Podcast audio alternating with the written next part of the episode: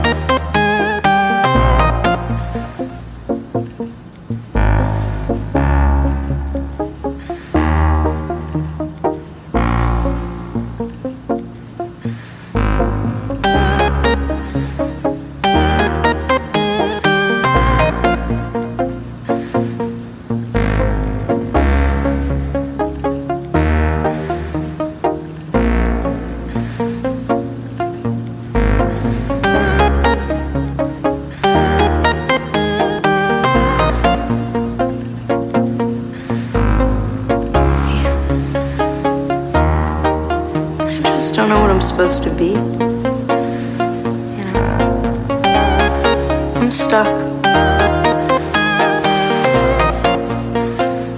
Does it get easier?